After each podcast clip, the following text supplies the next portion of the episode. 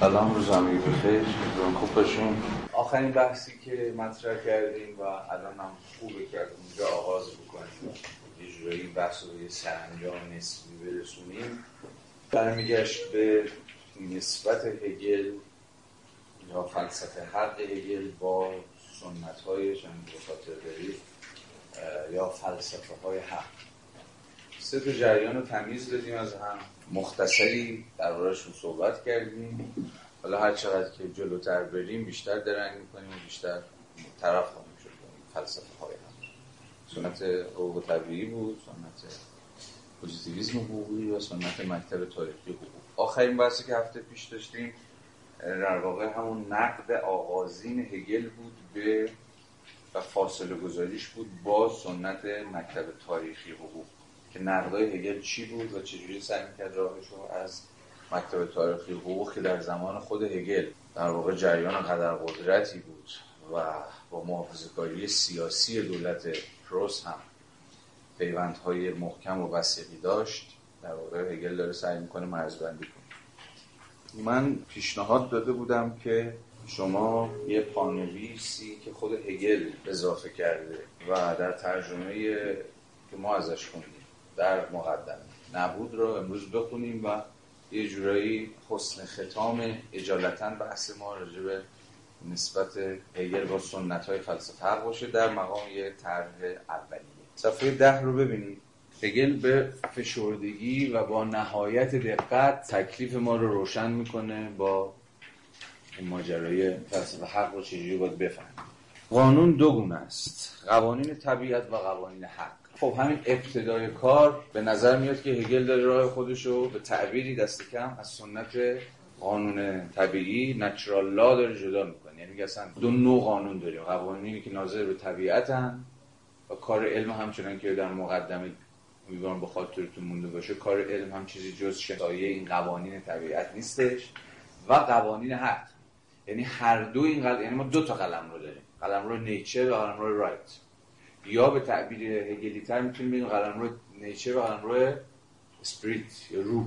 چون حق هم به قلم رو روح تعلق داره. این یعنی قلم رو بشری قلم رو روح قلم رو انسان یا سوژه یا آزاد دیگه. قلم روی که انسان ها خود به دست خود آفریدن. برخلاف طبیعت که قوانینش نسبت به ما بیرونیه. یعنی طبیعت خود به خود واجد قوانینی هست و تنها رسالتی که در واقع انسان ها دارن اونم در کسبت علم که این قوانین رو بشناسن حالا شناختش می‌تونه درست باشه می‌تونه غلط باشه. ولی قوانین حق یا قوانین روح اولا برآمده از زندگی خود انسان ها ولی حالا با تعاریفی و با صورت بندی که هگل به دست میده و ما الان می‌خوایم راجع صحبت بکنیم. پس همین الان ما یه شکافی رو داریم. بین دو تا قلم رو که خیلی شکاف مهمه و با تواسم بهش باشه. چجوری هگل داره این دو تا قلم رو؟ یا حتی میشه گفت این دو جهان رو این دو حوزه رو داره از هم جدا می‌کنه. قوانین طبیعت و قوانین روح یا قوانین حق. حالا بریم جلو ببینیم چی میگه. قوانین طبیعت به سادگی وجود دارند و تا هستند معتبرند. این قوانین کاسی نمیپذیرند هرچند که شاید در مواردی نادیده گرفته شوند. برای دانستن اینکه قانون طبیعت چیست باید با خود طبیعت آشنا شد. زیرا این قوانین درستند و تنها دریافت های ما از آنها می‌تواند نادرست باشد. یعنی به یه تعبیری قوانین طبیعت اعتبار درونی دارن. فارغ از اینکه ما بتونیم کشفشون بکنیم بفهمیم یا درکشون نکنیم. این قوانین چون که خودش داره میگه به گونه ابژکتیو و اینجا ابژکتیو یعنی بیرون و مستقل از ما وجود دارن و واجد اعتبارن. اعتباری کلی یعنی غیر تاریخی و غیر طبعا جغرافیایی یعنی ناوابسته به زمان و مکان. مقیاس این قوانین نسبت به ما بیرونی است و فهم ما نسبت به آنها هیچ چیز بر آنها نمی و آنها را پیش نمی‌برد. تنها فهم ما نسبت به آنها می‌تواند گسترش معرفت نسبت به حق از یک جهت به این معرفت شبیه و از جهت دیگر با متفاوت اگر به خاطرتون مونده باشه من از این سخن گفتم که فلسفه حق هگل نسبت همزمان دور و نزدیکی با سنت قانون طبیعی داره. یعنی هم یه دین هایی بهش داره هم یه جاهایی بهش نزدیکه یه چیزایی ازش میآموزه از سنت قانون طبیعی. که می‌خواد قانون رو خود حق رو یونیورسال و کلی بفهمه به شدت متأثر از سنت قانون طبیعیه. و یه جاهایی هم می‌خواد راهش رو از قانون طبیعی یا سنت قانون طبیعی جدا کنه اون جایی که طبعا می‌خواد بگه که قانون ربطی به طبیعت نداره. یعنی در خود طبیعت قوانین حقی وجود نداره. هر آنچه که هست قوانین حق رو به نوعی ما وضع کردیم. اما باز به معنای دقیق کلمه. یا به تعبیر قوانین حق در قلم روح دارن گسترش پیدا می‌کنن. این رو نباید موکول کرد به چیزی چون قوانین خود طبیعت. حالا همینجا من از شما اجازه می‌خوام که پرانتز باز بکنم و فراز از ویراست اول دایرتون معارف 1917 رو بخونم که هگل هیچ جا سریعتر از این تعیین تکلیف با سنت قانون طبیعی نکرد. اصطلاح قانون طبیعی که تا کنون عموما به معنای آموزه فلسفی حق به کار می‌رفت در بردارنده این ابهام است که آیا حق به مسابه چیزی تعریف می شود که توسط طبیعت بیواسطه پا می‌گیرد یا چیزی که به دست طبیعت خود چیز یعنی مفهوم تعیین میشه ادامه بدیم من به این موضوع برمیگردم. در گذشته معمولا معنای اول مراد می‌شد یعنی فرض بر این بود که حق یا حقوق محصول خود طبیعته. یعنی در خود طبیعت یه چیزی هست قوانین حقی هست که خود طبیعت وضع کرد و باز هم خود طبیعت یعنی که باید حواستون باشه دیگه. به شدت مفهومی است الهیاتی. یعنی طبیعت کار خداست.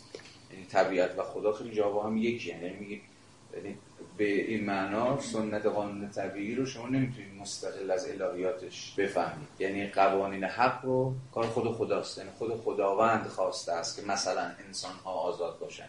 این حکمش حکم خود طبیعته. و چون طبیعت هم که استثنا بر نمیداره که. قوانین طبیعت هم که فسخ ناپذیرن دیگه. پس به این طریق قوانین حق هم در مقام قوانین طبیعی فسخ ناپذیر خواهند و هر آن جایی که در این حکومت یا در این جامعه یا در اون فرهنگ شما با امهای یا لغو یا فسخ یا محدود شدن این قوانین یعنی قوانین حق سرکار دارید عملا اون حکومت ها در خوره و مستوجب چی هم؟ نقادی هم در مقام حکومت هایی که دارن خود قوانین طبیعی حق رو منتفی می‌کنن یا محدود می‌کنن یا ملغا می‌کنن یا امها می‌کنن یا هر چیز شبیه به خاطرتون امیدوارم باشه که گفتم به ویژه در قرن 18 هم و ایزن قرن تا حدی قرن 19 هم سنت قانون طبیعی به مساوی سنت انتقادی در برابر حکومت استبدادی تر شده بود. و آن حکومت استبدادی چرا با نقدشون کرد؟ چرا یقشون گرفت؟ چرا نکوهششون کرد؟ چون قوانین طبیعی حق رو دارن زیر پا میزن انسان ها درشون به اسارت گرفته شدن به بندگی گرفته شدن و غیره و غیره. بنابراین یه دستاویزی بود خود سنت قانون طبیعی برای نقد حکومت های واقعا موجود. و باز اشاره کردم به دین سنت حقوق بشر. که متأثر از انقلاب فرانسه یعنی بعد از 1789 از دل همین سنت قانون طبیعی برآمد.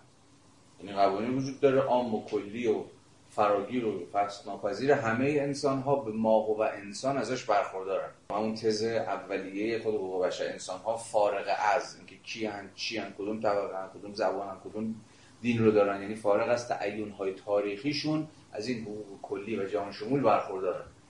ما هنوز هم وقتی از حقوق بشر داریم حرف می‌زنیم از هیومن رایتس داریم حرف می‌زنیم دقیقا منظورمون همین قوانین کلی هم که فقط می‌تونست از دل سنت قانون طبیعی در با این تفاصیلی که و با این شرح و بسته که من سعی کردم حالا دعوی هگل اینه که ببینید سنت قانون طبیعی تصورش این بود که پس این قوانین از خود طبیعت داره برمیاد از خود و خود طبیعت به گونه بیواسطه مولد این حقوق اصلا این قوانین رو در خودش داره. بنابراین کار انسان ها چیه؟ صرفا یا کار حقوقدان چیه؟ کشف ابدا نیست وضع نیست. ما قانونی رو وضع نمی‌کنیم.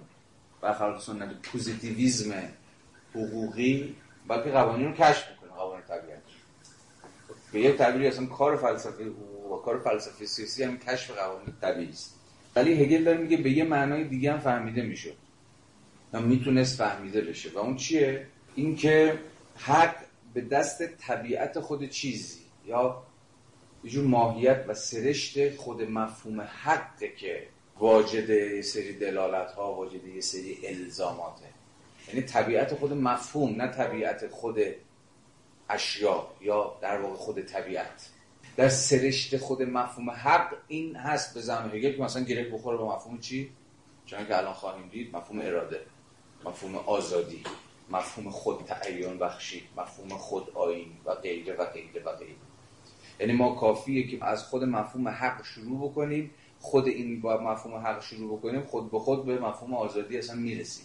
یعنی شما نمی‌تونید به مفهوم حق فکر کنید و همزمان این مفهوم در پیوند با مفهوم آزادی در پیوند با مفهوم اراده و در پیوند با مفهوم self-determination و غیره و غیره نباشه. همون چیزی است که هگل اسمش می‌ذاره self-movement of concept دیگه.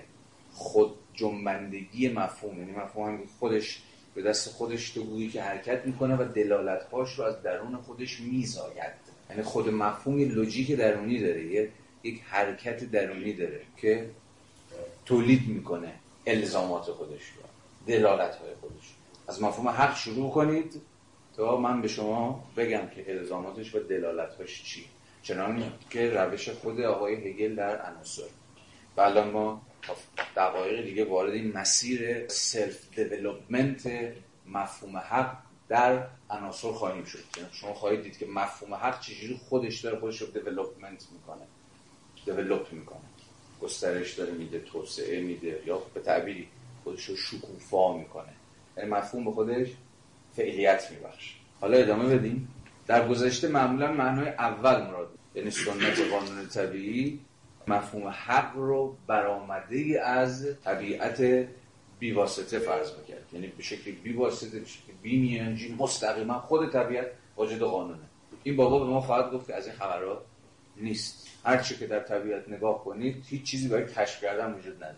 تنها قانونی که طبیعت داره همون قوانینیه که science به معنی تجربیش دنبال کشف بشه. یعنی همون چیزی که اینجا پانویس مقدمه ازش داره تعبیر می‌کنه هگل به قوانین طبیعت. هستن دیگه. مستقل بیرون از ما به شکل objective حق ولی عرصه طبیعی نیست. بیرون و مستقل و ابژکتیو چیزی به حق شما نمی‌تونید پیدا کنید در گذشته معمولا معنای اول مراد می‌شد. به طوری که وضع طبیعی وضعی تصور می‌شد که قانون طبیعی بناست در آن حکم فرما باشد. هممون دیگه کمتر بیشتر با مفهوم نچرال استیت آشناییم دیگه. وضع طبیعی همون وضع پیشا سیاسی پیشا مدنی وضعیت پیش از تأسیس دولت. یعنی جایی که هنوز نظمی شکل نگرفته. سامانی هنوز نداره. این سامان در وضع طبیعی هم. وضع طبیعی یعنی وضع منهای. وجود قدرتی سامان بخش و نظم دهنده. یعنی وضعیت اصلا پیش اجتماعی. خیال خودمون راحت کنیم. وضع طبیعی وضعیت پری سوشیاله هر فردی به خودش واگذار شده و هر کسی بر وفق آن چیزی که خوب می‌دونه بد می‌دونه تو خوب و بد هم حتی در وضع طبیعی وجود نداره. صرفا چی وجود داره؟ اینترست ها وجود داره. علایق، منافع دلخواستگی ها، حوث ها درایو ها یا رانه ها یا هر چیزی که شما فکر شما هنوز ما به تعبیر وارد ساعت اوردر نشده وارد ساعت نظم مدنی و وارد ساعت سامان سیاسی نشده. در وضع طبیعی. بله حالا اون که خب در این که تردید وجود نداره. هیچ کدوم از فلاسفه سیاسی نگفتن که از لحاظ تاریخی می‌تونیم مثلا از سال یک تا سال 45 تاریخ بشری نشون بدیم به وضع طبیعی حاکم. وضع طبیعی در واقع همه میپذیرن که وضع مفروض تا از قبل قیاس اون با وضع مدنی وضع مدنی رو توجیه کنن بگم ببین اگر وضع مدنی نباشه یعنی دولت قدرت مفهومی که بعدا سر پیدا میشه. مشخصا نماد قدرت هم استیته استیت باید باشه. نشون به اون نشون که اگر شما در وضعیتی زیست کنید که دولتی برایش حاکم نیست پیش هم وضع طبیعی. و وضع طبیعی هم چیه؟ دست کم در سنت هابزی و تا یه حدی هم کانتی از جنگ همه با هم هست. همه دارن سرکله همدیگه سوارن. هیچ کسی به هیچ چیزی هیچ مرزی برای خودش قائل نیست. کی مرز گذاره یا مرز در مقام قانون؟ این مستلزم وجود استیتی دولتی که می‌تونه قانون بگذاره. حالا البته حواسمون به این هست که خود مفهوم وضع طبیعی نزد فلاسفه سیاسی کلاسیک به اشکال متفاوت فهمیده شده. ترسناکترین روایت از وضع طبیعی مثلا هابز داره تا حدی هم کانت برای همین هم هست که اینا هیچ رقم حاضر نیستن که. اتفاقی در جامعه بیفته که ما دوباره برگردیم به وضعیت وضع طبیعی. مثلا انقلاب بشه دولت بیفته به هر چیزی شبیه هم هابز به شدت نکوهش می‌کنه هر شکلی از ایستاد برای دولت و هر شکلی از تضعیف دولت رو هم کانت به شدت نکوهش روایت های حالا یک کمی خوشبینانه تر و تر هم داریم از وضع طبیعی که لزوما هم به لیبرال ها منحصر نمیشه یعنی هم شما لاکو دارید که میگه وضع طبیعی اونقدر که هابز میگه وضع عجیب غریب و ترسناکی نیست. ولی خب بهتره که از وضع طبیعی بیایم بیرون چون وضع طبیعی و حال گیر و گرفتاری هم داره دیگه. مثلا دعوا توش بشه معلوم نیست کی باید داوری کنه. که دلایل لاک برای توجیه حضور دولت اینه. مسئله داوری. اگه بین من و تو در وضع طبیعی اختلاف پیش بیاد مثلا مثلا این زمین مالکیه تکلیفش کی باید روشن کنه؟ داوری نداریم که. پس که دولتی می‌خوام که نقشه یه جور حل الاختلاف رو بازی بکنه. حتی باز به اتفاقی قانون. ولی اگه خود این دولت دست از خود دراستر بکنه به دارایی های ما تجاوز کنه دارایی هم فقط داشته ها نیست اموال نیست. جان من هم دارایی منه. یا از اون مهمتر برای لاک عقاید من یا به تعبیر لاک چی؟ وجدان. وجدان من هم بخشی از پراپرتی منه و دولت اجازه نداره در اموال من به این معنی یعنی هم جان هم اموال و دارایی های مادی در پیوند با اصل مالکیت و هم عقاید شخصی یا اون وجدان خصوصی. در این ستا نمی‌تونه دخالت اگر دولتی پیدا شد که بیاد از این شیطونیا بکنه از این تجاوزها بکنه و پاش از گلیم خودش بیرون بگذاره چرا که نه؟ می‌توان قرارداد باش فسخ و یک طرفه شهروندان دولت رو بزنن زمین. لاک خیلی نگران داستان نیست. چون میگه برگردیم تو وضع طبیعی هم لزوما به من نیست که هم هم نگاه شروع کنیم حالا جر دادن. اون بابایی که در بیرون از سنت لیبرالیسم تعریف بسیار بسیار خوشبینانه ای داره از وضع طبیعی کیه؟ روسو دیگه. دوست دوستمون روسو هم دیگه اوج این داستان جو رومانتیسیزم وضع طبیعی هستن بابا. یعنی تا حد خیلی زیادی وضع طبیعی رو رومانتیک همون جایی بود که ما در آشتی با طبیعت کنار درخت در سایه درختی نشسته بودیم یه آبی هم روان بود و از دست می‌کردیم از سیبش میچیدیم و دعوای با هم نداشتیم و ولی بدبختی ما که شروع شد. اتفاقا از وقتی اومدیم جامعه تشکیل بدیم. یا سیویل سوسایتی یا برگلش شاخت تشکیل بدیم. بدبختی از اینجا شروع شد. چرا؟ چرا وضعی طبیعی خوب بود؟ و دعوای با هم نداشتیم تو وضعی طبیعی. یعنی چی مالکی آره دیگه. اون جمله معروف آقای روسو. به تعبیری اصلا حرف روسو اینه که ضرورت وجود اونم میپذیره همچون بقیه لیبرال که اصلا ضرورت وجود دولت از زمانی به وجود اومد که مالکیت شکل گرفت. چون دولتی باید می بود که از مالکیت دفاع کنه دیگه. اما اختلاف اصلی که خود لاک هم میپذیره در جامعه مدنی ممکن اتفاق بیفته اختلاف بر سر مالکیت این مال منه نه مال منه دعوا میشه پس داور ولی کسی مثل روسو فکر می‌کنه از وقتی مالکیت شکل گرفت و خود مالکیت شد توجیه برای شکل گرفتن خود دولت اصلا. و از وضع مدنی وارد جامعه تجاری شدیم. همه چی خراب شد. از اونجا به بعد بود که زیاد خواهی ها شهوت رانی ها سلف اینترست ها که بعد میشه مبنای دعوا میشه مبنای جنگ شکل می‌گیره. همینجا می‌تونید بفهمید که اختلاف روسو با خود آقای هابز هم کم نیست دیگه نه؟ برعکس به این معنی که هابز اگر پیشفرزه انسان شناسیش در منفی انسان مثل در یک وضعیت قرار بود اجتماعی انگار درست می‌شده برعکس روسو انگار اون وضعیت فردی و انسان شناسی مثبت می‌دونه و در وضعیت قرار داده. این جامعه مدنی که اتفاقا بدبختی این روایت هم که گفتی روایت درستی هست. ولی من روی چیز نکته دیگه می‌خواستم تاکید کنم. و اون اینه که روسو میگه اون جنگ همه با همه ای که حابس به وضع طبیعی نسبت میده محصول وضع طبیعی نیست محصول وضع مدنیه یا محصول زندگی ما در جامعه ای که بر مبنای مالکیت شکل گرفته است. اتفاقا وضع طبیعی جنگ نداشتیم. چون مالکیت نداشتیم.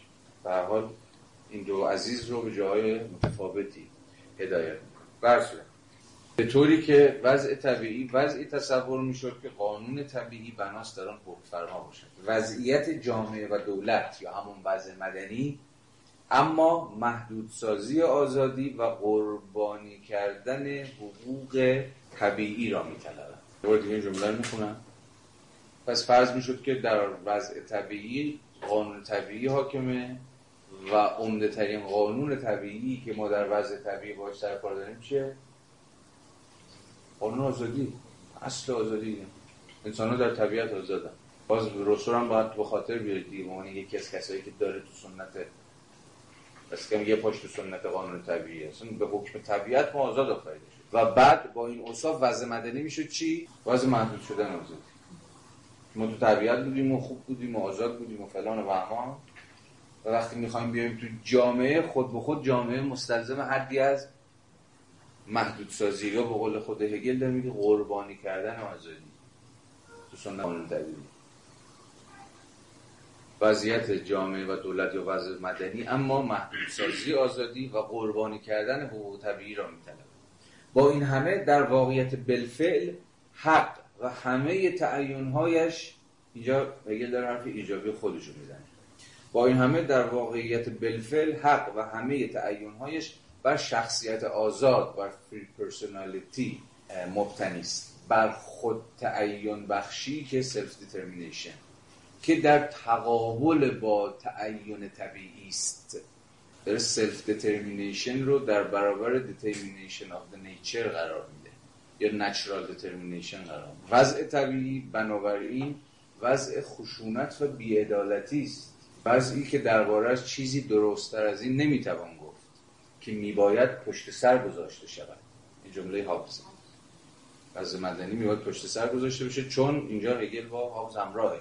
یا وضع طبیعی وضع خشونت و بیعدالتی همه دارن تو سر و کله هم دیگه میزن از طرف دیگر جامعه تنها وضعیتی است که حق می‌تواند در آن فعلیت یابد.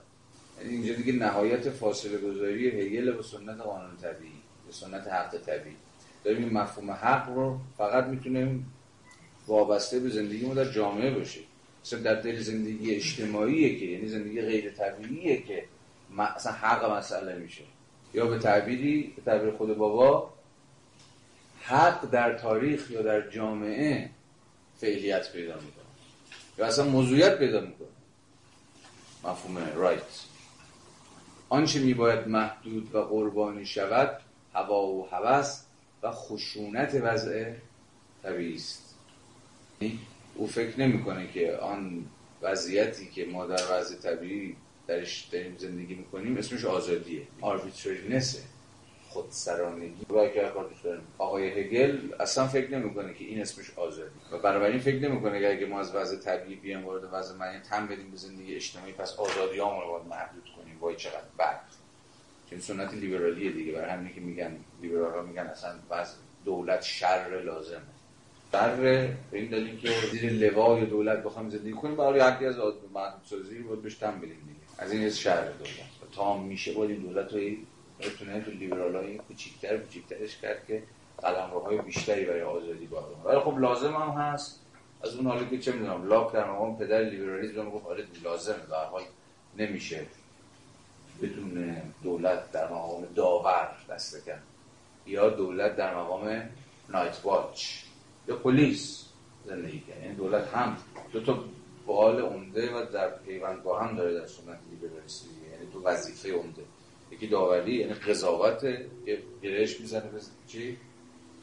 قانون. دولت باید دولت قانون گذار و دولت مبتنی بر حاکمیت قانون باشه و هم یه رسالت دیگهش؟ چه؟ غیر از این قضاوت غیر از این داوری غیر از این قانون گذاری آره امنیت دیگه پلیس. دولت باید نگهبان شب نایت واچ. پلیس باید باشه. این امنیت باید برقرار کنه. من باز به واسطه اینکه دولت نگهبان مالکیته. یعنی باید چیزی که باید تو سنت لیبرالیسم دولت ازش دفاع کنه بیش از هر چیزی مالکیته. ولی هگل میگه که با زندگی اجتماعی یعنی زندگی که ناشی از گذار از وضع طبیعی به وضع مدنیه نه مستلزم محدود کردن آزادی که مستلزم محدود کردن هوا و هوس. همون arbitrariness یعنی افراد باید arbitrariness خود خودسرانگی خودشون رو مهار کنن. و اون خشونت رو. هگل فکر می‌کنه در وضع طبیعی خشونت حاکم. چون نظمی نیست. یا نظام قدرتی نیست. جلوی خشونت های افراد علیه همدیگر رو بگیره بنابراین چنان که می‌بینید هگل اینجا هم در این فراز که مربوط میشه به ویراست اول داره مهاره داره سعی می‌کنه که حالی کنه که با حد حق ساحت self-determination خود تعیین بخشیه خود سوژه میباید برای خود قانون بگذارد. این هگل رو گره می‌زنه با همون که جلسات پیشم به اشاره گفتم ایده autonomy کانتی قانونی وجود نداره. این خود ماییم که برای خود قانون می‌گذاریم. دیگه لازم نیست من راجع مفهوم اتونومی که حرف بزنم. به قدر کافی بارها و بارها سخن بود دیگه. حتی اساس ترمینولوژیک هم می‌دونیم که اتونومی معناش خود قانون گذاریه یا برای خود قانون گذاردنه. در ساحت جامعه یا در ساحت روح ما فقط به قوانینی که خودمون به گونه آزادانه برای خودمون وضع کردیم میباید تن بدیم. نه چون قلم روی طبیعت و قوانینی که بیرون از ماست و من و شما وضعش نکردیم و نسبت به ما شنی ابژکتیو یا به قول هگل بیرونی داره. ملتفت تفاوت قانون در قلم روی طبیعت و قانون در قلم روی روح یا جامعه یا حق هستید. یعنی از حیث الزام آور بودن هر دوتا قانونه. یعنی شما هم باید به قانون طبیعت گردن بگذارید هم به قانون حق گردن بگذارید. یا فرق این دو قانون چیه؟ قانون اول به تعبیری قانونی است که ما نسبت بهش بیگانه ایم. ما در تأسیسش در وضعش هیچ نقشی نداریم. از دیگه اون بیرونه. فقط کشفش می‌کنیم و تقریبا بهش تم میدیم. به ویژه اگه بخوام طبیعت مهار کنیم چون مهار طبیعت جز به ارتکای شناخت قوانین قوانین طبیعت ممکن نیست و قوانین حق اما قوانین نیست برآمده از خود قول هگل. شخصیت آزاد یعنی فری پرسونالیتی یا از اصل خود تعیین بخشی. بنابراین دیگه باید جا افتاده باشه تفاوت قانون به معنی قانون طبیعت و قانون به معنی قانون حق یا قانون ناظره و زیست در جامعه مدنی. الان موضوع اینه که اگر در موضوع وضع طبیعی با حق طبیعی دو یعنی شما حتی مثلا توی تاپ لاک هم بحث اینه که بنا بر نسبتی که بین این دو تا وضع و در نهایت اتفاقا حق طبیعی می‌خواد داده بشه هابز در این موضوع مشترکه. حالا ممکنه که شما متفاوت باشه که هست. مثلا به نظر هابز آزادی بیان اون چیز نیست. اون حق طبیعی نیست که مثلا دولت باید ادا بکنه. ولی مثلا به نظر لاک هست. و دولت بنابراین حق طبیعی رو با برنامه نمیشه گفت یه جوری این راهی که داره مرزبندی می‌کنه با حق طبیعی. می‌تونیم بگیم مرزبندی می‌کنه با یه خانشی از وضع طبیعی و مثلا نسبت وضع طبیعی با وضع مدنی.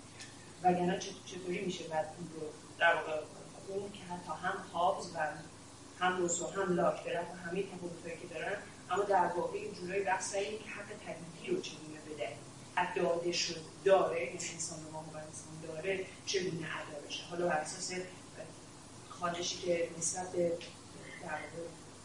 نسبت به این دو تا بحث با هم منظور تو فهمیدم ولی خیلی باز بحث می‌خواد منم تفسیرم گفتم. من فکر می‌کنم که مشخصه. نسبت هگل با سنت قانون.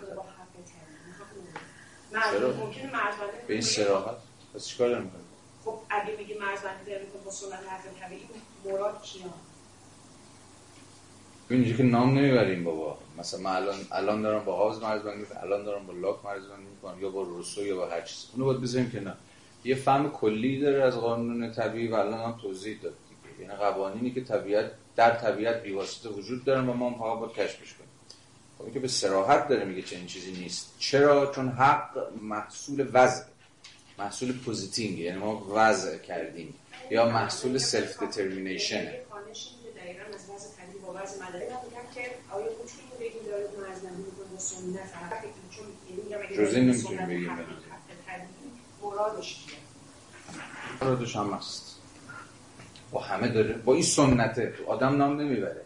ولی داره میگه ببین اگر قانون طبیعی سنت و قانون طبیعی همون قانون همون سنتی است که می‌گوید لا یا رایت در طبیعت است و کار یک فیلسوف حق هم یا یک قانونگذار هم چیزی جز کشف این قوانین نیست آقای هگل به ما خواهد گفت که من اینجوری فکر می‌کنم من با این سنت فاصله می‌گیرم چون به این دلیل ساده که فکر می‌کنم که قوانین و حقوق به یک معنا وضعی هن.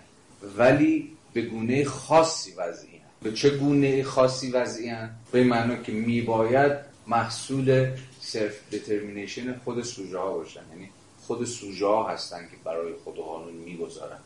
بنابراین صد البته که از هر قانونی نباید تبعیت قانونی که یه اتوریته بیرونی برای تو وضع کرد و فقط ازت می‌خواد که سر هم کنی و قصدی بشی این اون قانون یا این آن حقی که هگل فکر می‌کنه باید باشد به زن هگل نیست. قطع شرایط خاصیه که باید تن داد به قانون. فقط اگر بنیاد شمتری بر اون اتونومی باشه و تفاصیل دیگه ای میشه داشت.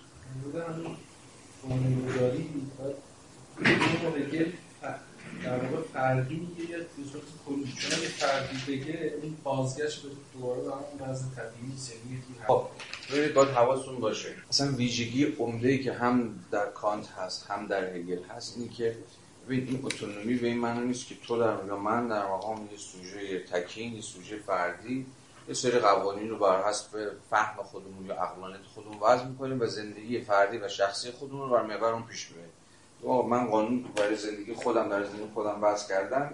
این است که چنین و چنان. و فقط هم به این تنبیدم به هیچ قانون دیگه هم گردن نمی‌گذارم. چون فکر همه این قوانین بیرون از من و مستقل از من وضع شدن و من یه تیپا می‌زنم در ماتت اینها و راه خودم رو پیش میرم اگر اصلا دنبال این بازی نیست. من مسئله عمدش اینه که چجوری این خود قانون گذاری محصول به یک معنای محصول روح جمعیه. یا محصول یه جور جامعه در مقام کله. نه من و شما.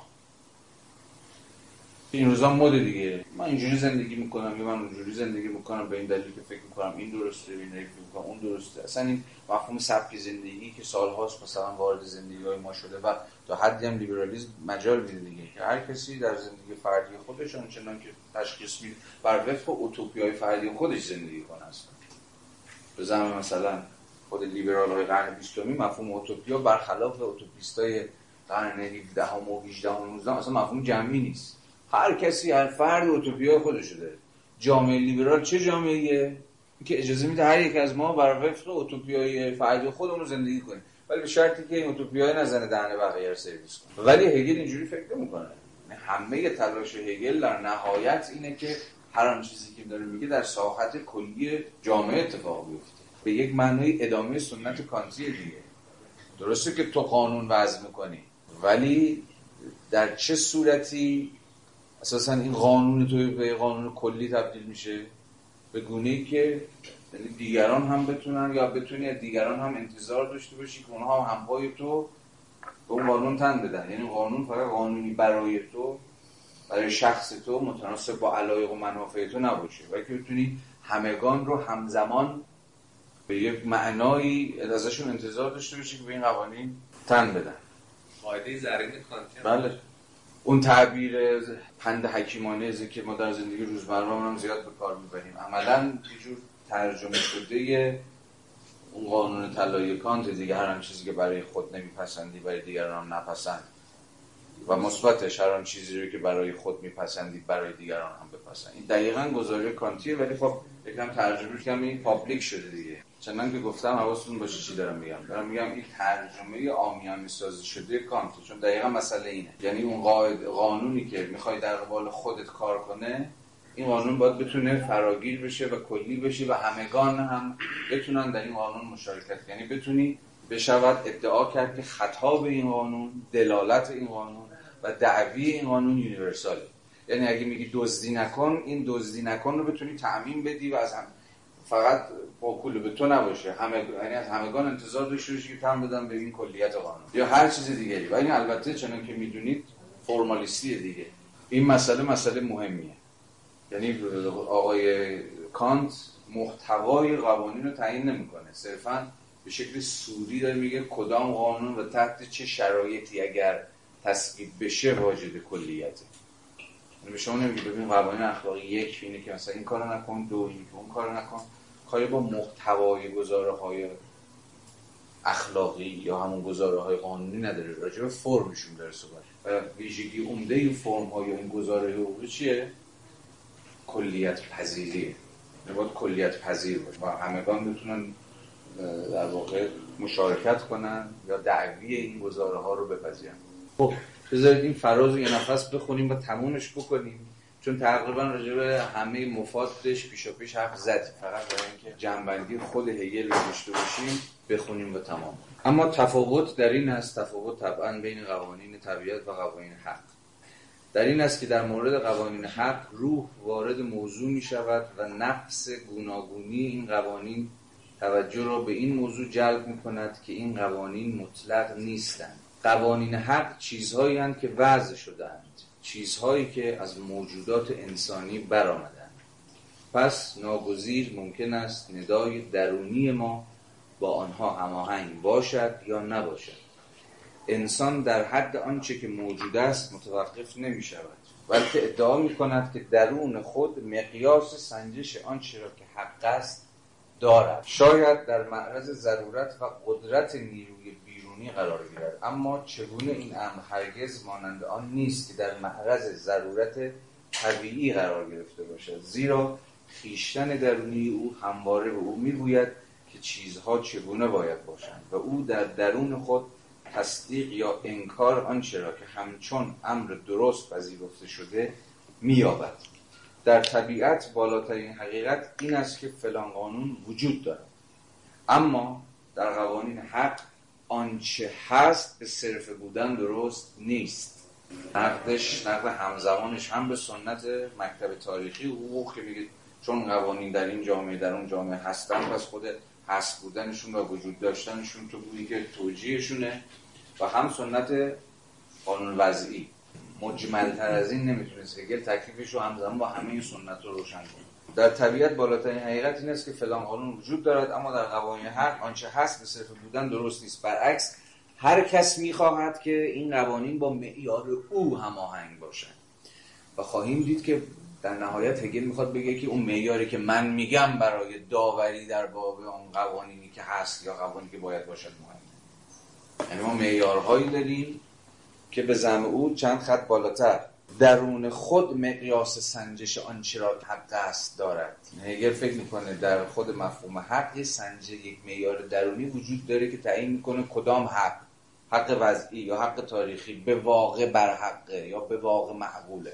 یعنی همه تلاش هگل اینه که اصل داوری رو نگه داره. یعنی با داوری کنیم باید ارزیابی کنیم قوانین موجود به صرفی که هستن خب هستن که هستن. آیا عقلانی هستند؟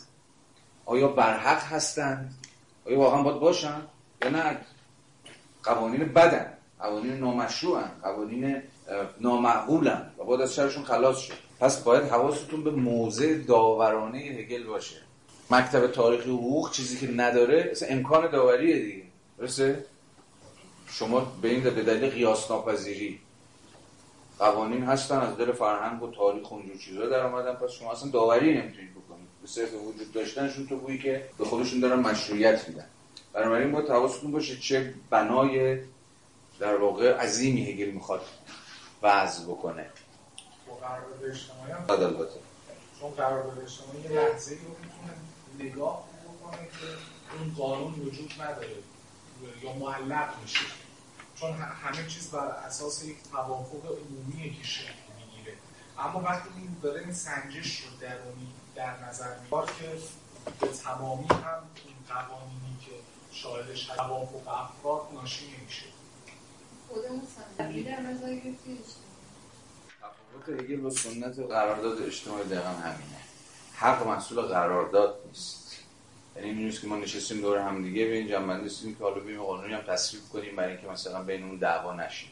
مرزبندیش با مفهوم اراده عمومی روسو و سنت قرارداد اجتماعی دقیقا از همینجاست که فکر می‌کنه قوانین درست وضعی. ولی این به معنی قراردادی بودنشون نیست. قوانین در خود و برای خود باید عقلانی باشه. معیار عقلانی بودنشونه.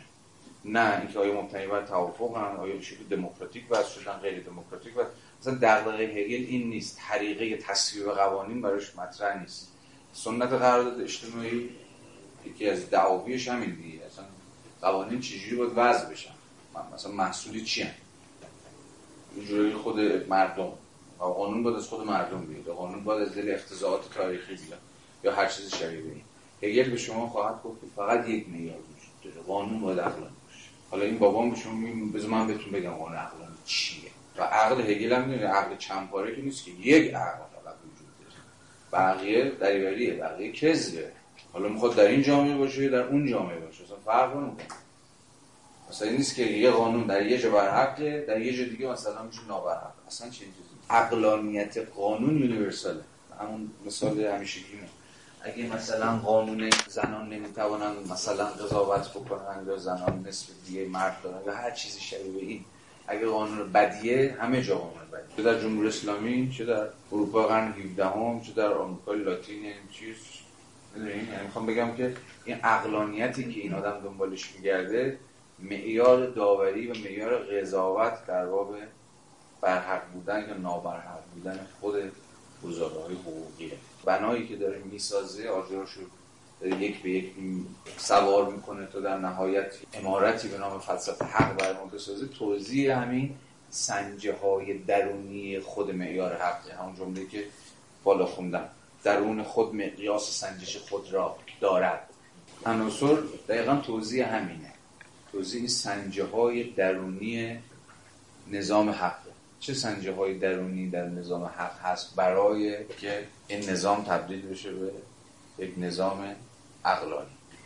بدین ترتیب ممکن است تعارضی میان آنچه هست و آنچه باید باشد میان حقی که در خود و با خود وجود دارد و دگرگونی نمیپذیرد. از یک سو و تعیین خودسرانه آنچه که از آن انتظار می رود همچون حق پذیرفته شود از سوی دیگر بروز کند. جدایی و تعارضی از این دست تنها در پهنه روح روی می‌دهد و از آنجا که بدین ترتیب چنین می نماید که این امتیاز ویژه روح به ناهماهنگی و شوربختی بیانجامد ما غالبا از خودسرانگی زندگی روی برمیتابیم و به تعمل در طبیعت روی میآوریم و می‌خواهیم که طبیعت را روی خود قرار دهیم. راجع چیکار داره می‌کنه؟ ببین چون عرصه جامعه توش دعوا میشه ببین قوانینی که هست و قوانینی که باید باشه ما فکر می‌کنیم که خب چجوری باید این دوباره تعارض رو رفع کنیم؟ قانون رو تبدیل کنیم به قانون یونیورسال. چاره رو داریم می‌بینیم که ارجاع بدیم به یه چیزی به نام طبیعت که در اونجا به اصطلاح قانون وضع شده و دیگه اگه بتونیم اون قانون طبیعت رو کشف کنیم دیگه این دعوا نداریم. ما به حکم طبیعت قانون اینه. پس دعوا بی‌معنا میشه. در صورتی که همه حرف هگل اینه که این با رجوع به طبیعت مشکل رو حل نکردیم چون طبیعت اصلا قانون نه یا به تعبیری قانون روحانی نداره یا قانون انسانی نداره. قانونهای خودشو داره. این یعنی چجوری داره کار می‌کنه؟ پس طبیعت باید رها کنیم. در خود هر چقدر در طبیعت بنگریم و کاوش کنیم و حفاری کنیم و بالا پایین کنیم چیزی نخواهیم یافت. هر آن چیزی که هست برآمده در خود چیه برآمده به دست خود روحه. در تاریخه اما تا اینجاش مرزبندی با سنت قانون طبیعی بود. حالا مرزبندی مکتب تاریخی بود. این اما به این معنی نیست که هر چیزی در تاریخ تحقق پیدا کرد پس برحق چون تاریخ دیگه الان اینقدر عقلشون رسیده این قانون رو وضع کردن فرض می‌کنید که عقلشون بیشتر برسه قانون رو تغییر بدن. معیار اون یا اون سنجه در باز جمله خود این بابا. سنجه درونی قضاوت یا داوری یا خود سنجش یا خود کریتیک همواره معیاری است که میباید عام و کلی باقی بمونه و بتوان بر وفق اون بین قوانین یعنی سره و ناسره رو در خود قوانین اصلا سوا کرد مستقل از زمانمندی و مکانمندیشون اما همین ناسازگاری های موجود میان آن حقی که در خود و با خود وجود دارد و آن چیزی که خود سرانگی آن را حق اعلام می کند ما را ملزم می سازد که دقیقا بفهمیم حق چیست. حالا همه این کتاب تلاشی بر توضیح که بگیم ببین حق در خود و برای خود چیست؟ مستقل از اینکه اینجا و آنجا به چه شکلی تحقق پیدا کرده یا نکرده. انسان باید در حق با عقل خیش رو در رو شود. بنابراین باید اقلانیت حق را بسنجد و این وظیفه اصل علم ماست. اصلا علم حق همینه باید اقلانیت حق رو بسنجد. چون بده که کدام حق در خود و برای خود حقه و نه حقی صرفا محصول خوش آمد یا بد آمد منافع یا علایق این گروه یا اون اقلیت یا این فرهنگ یا اون سنت یا این جهان بینی یا این یا اون نظام ارزشی تا اینجا باید حداقل هدف هگل تو دستمون اومده باشه. این هدفش چیه؟ چیکار می‌خواد بکنه؟ فارغ از اینکه فکر کنیم که موفق شده موفق نشده در نهایت شکست خورده یا در نهایت هم خودش هم به شکل دل ای داره. سنجه های داوری بین قانون برحق و قانون نابرحق رو برای ما تعیین پس اولین کاری که اصلا برای فهم هر متن باید بکنه هر تکستی که می‌گیرید دستتون اولین گام برای فهمیدنش دقیقا فهم یه آماجمندی خود متن دیگه. من می‌خواد کجا بره و می‌خواد چیکار بکنه. بعد از اونه که می‌تونی داوری کنید موفق شده موفق نشده یا تا کجا موفق شده از کجا به بعد دیگه راه خودشو گم کرده و غیره و غیره. حالا مرزبندی با پوزیتیویسم حقوقی اصولا از همزمان داره هی بین اینا بین سنت های مختلف داره چقدر زیگزاکی داره حرکت می‌کنه. هی اینو می‌زنه به یه سنت دیگه نزدیک میشه دوباره اون سنت هم نفع می‌کنه. مثلا مسیر استدلال ورزی هگل رو می‌بینید همزمان داره پس تعیین نسبت می‌کنه حالا الان نوبت به سنت حقوق موضوع می‌رسه. بنابراین باید اقلانیت حق را بسنجد و این وظیفه اصلی علم ماست. برخلاف علم حقوق موضوع که غالبا تنها با تعارضها سر و کار دارد. یعنی صرفا دست می‌ذاره قوانینی که هست و قوانینی که باید باشد. و این همون سنت با کانت شروع میشه. آنچه که هست آنچه که باید باشه. بین اصل و باید. شکاف بین دوتا قوانینی که هست حالا چقدر واقعا باید باشه؟ و چیزهای از این دست. افسون بر این دنیای امروز نیاز فوریتری به این بررسی دارد. بررسی چی؟ که حق در خود و برای خود چیست؟ زیرا در روزگاران گذشته هنوز قانون موجود از ارج و احترام برخوردار بود در حالی که فرهنگ روزگار ما جهت تازه یافته و تفکر جای نخست را در شکل دادن و ارزش ها اشغال کرده است. نظریه هایی در رد آنچه که همکنون وجود دارد مطرح می شود نظریه هایی که میکوشند با خود و در خود درست و ضروری بنمایند. از امروز به بعد نیاز بیشتری به تشخیص و فهم افکار مربوط به حق وجود خواهد از آنجا که تفکر جای خود را همچون شکلی بنیادی تثبیت کرده است ما باید بکوشیم که حق را هم به زبان تفکر درک کنیم. در صورتی که قرار باشد تفکر بر حق برتری یابد چنین می نماید که راه به روی عقاید تصادفی گشوده شود. اما تفکر اصیل صرفا عقیده درباره چیز یا امری نیست. عقیده به مثابه امر تصادفی دیگه. عقیده تو عقیده من. من اینجوری فکر کنم تو اینجوری فکر کنی. باز داره میگه که تفکر یا همون thinking در پیوند با چیه؟ عقلانیته و عقلانیت هم که در پیوند با چیه؟ universality ه. این کلا راهش متفاوت از راه عقایده یعنی شما راه تفکر و راه عقیده. تفاوتی که این داره می‌ذاره. عقیده subjective شخصیه. من اینجوری فکر می‌کنم تو جور دیگری فکر می‌کنی. عرصه همون باز arbitrariness و سلایق و علایق و اینجوری. و بعد تنوع و رنگارنگی و اینجور چیزاست. ولی عرصه thinking اصلا عرصه تنوع نیست. یا فلسفه. چون که گفتم ما ده فلسفی داریم به زعم یک فلسفه است. نه ا فلسفه یعنی یک فلسفه در میان دیگر فلسفه. و این ریشه های اون چیزی که بعد ازش به توتالیتاریزم هگل تعبیر شده. یه فلسفه ها در بهترین حالت چنان که صحبتشو کردیم چی هم؟ مقدمه. هم بر من. و همه گفتن که در نهایت اینا در من به وحدت برسه. و اونقدری حقیقتا که در مسیر ختم به فلسفه در واقع من باشه. چنین می نماید که راه به روی عقاید تصادفی گشوده می پس عقیده همواره به زمه هگل کانتینجنته همواره تصادفی همواره اکسیدنتاله.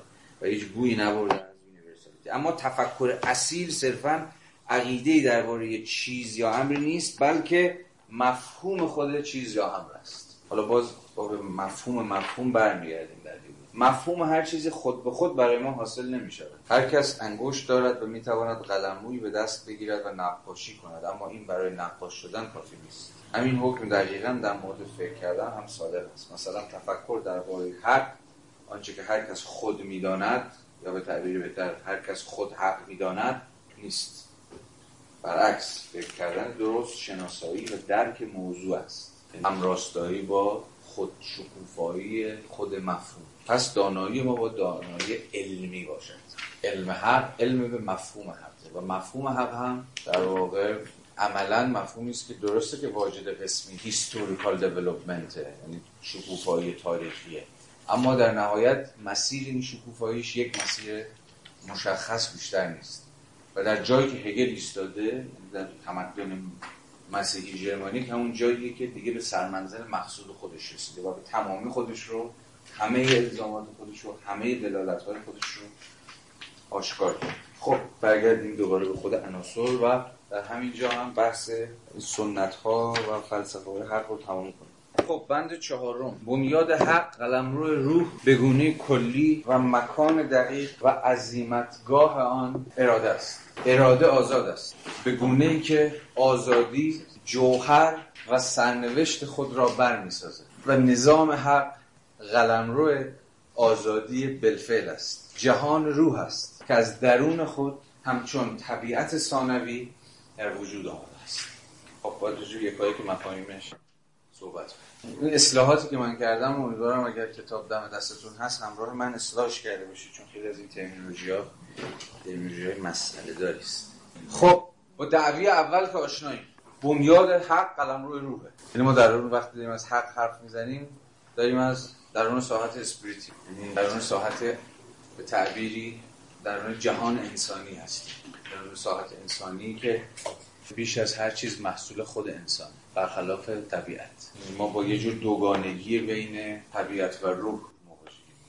مسئله بر سر گذار از طبیعت به روح. طبیعت که نسبت به ما بیگانه است نسبت به ما بیرونیه از ما مستقله و ما در قبالش بگونه همونیش منفعلانه فقط می‌توانیم بشناسیم به قلم روی اسپریت و قلم روی روح که دیگه محصول خودمون. خودمون در ساختنش در تقویم یافتنش در تعیون یابیش مشارکت کردیم. برای نسبت به ما درونی تره نسبت به ما آشناتره. و حالا همه تلاش هگل اینه که این عالم این جهان اسپریچوال رو این جهان روحانی رو بیشتر و بیشتر با انسان یا با خود سوژه آشتی بده. نهایت پروژه هگل اینه دیگه. انسان در جهانی زندگی کنه که براش آشناست انسان در جهانی زندگی کنه که دیگه نسبت بهش بیگانه نیست. انسان در جهانی زندگی کنه که باش در آشتیه. چرا؟ چون محصول خودش پروژه هگل پروژه روح هگلی اون پروژه‌ای که می‌خواد برای همه بیگان روح می‌خواد با بیگانگی های خودش فایق بیاد. مطلق کجاست؟ مطلق چیه؟ لحظه آشتی انسان به جهان دور خودش. انسان بیشتر انسان کلی. باید گفت اصلا بشریت هیومانیتی است. تعبیری که خیلی هیل به کار نمی‌بره. بیشتر تعبیر کانت هیومانیتی ولی می‌تونیم ما همین مفهوم رو بستش انسان در خانه است. در خانه بودن. یعنی مومنت مطلق جایی که دیگه انسان احساس در خانه بودن. چه شرایطی احساس تو خونتونی. همه چی آشناست دیگه. آرامش همه چیز انگار مال خودتون همه چیز محصول خود شماست. چیزی بیرون از شما نیست. این فوق العاده ترم being at home مثلا در خانه بودن باش می‌تونید کل فلسفه هگلی رو بفهم آماج هدف فلسفه هگل چیه؟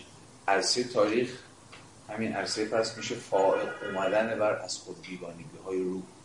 عرصه از آن خود کردن همون چیزی که نسبت به ما بیرونی پس وقتی هگل داره از قلم روی اسپریت حرف می‌زنه باید همه مفاهیم شما همزمان احضار کنید اصلا برای خود. و بازم چنان که الان دارم توضیح میدم متوجه اصلا هستید که خود این حرکت هم گام به گام قدم به قدم. جور تجربه اندوخت داره. قبل یه جور تجربه اندوختن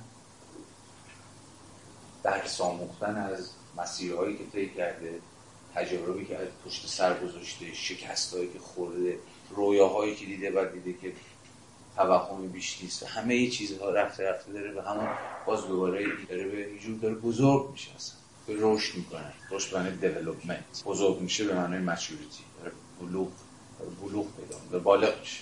و فلسفه سیاسی هگل هم دقیقا باید بر وفق همین خط بفهمه. این انسان ها در جوامعی زندگی کنن که همه چیزشو از آن خودشون چیز دیگه به این معنا طبیعت نیست. این امر بیرونی که نسبت به ما مستقل و ما در قبالش یه شکافی یه فاصله ما رو از اون مسابقه امر طبیعی ابژکتیو مستقل و غیره و غیره ما رو ازش جدا کرد. همین نکته رو می‌خواستم بپرسم حرکت به سمت آزادی از طبیعت کنیم تعبیر هگل که جزئی نیست. یعنی فکر نهایت آزادی در واقع همون فائق اومدن بر اون از خود بیگانگی است. نهایت آزادی همون جاییه که شما خود در خونه خودت حس بکنی تو کنی همین جهان رو می‌شناسی. چیزی برای غریبه نیست. چیزی بیرون از تو نیست. اگه کاری رو انجام میدی به این دلیل نیست که یکی چماق گرفته بالا سرت بگی این کار بکن اون کارو نکن.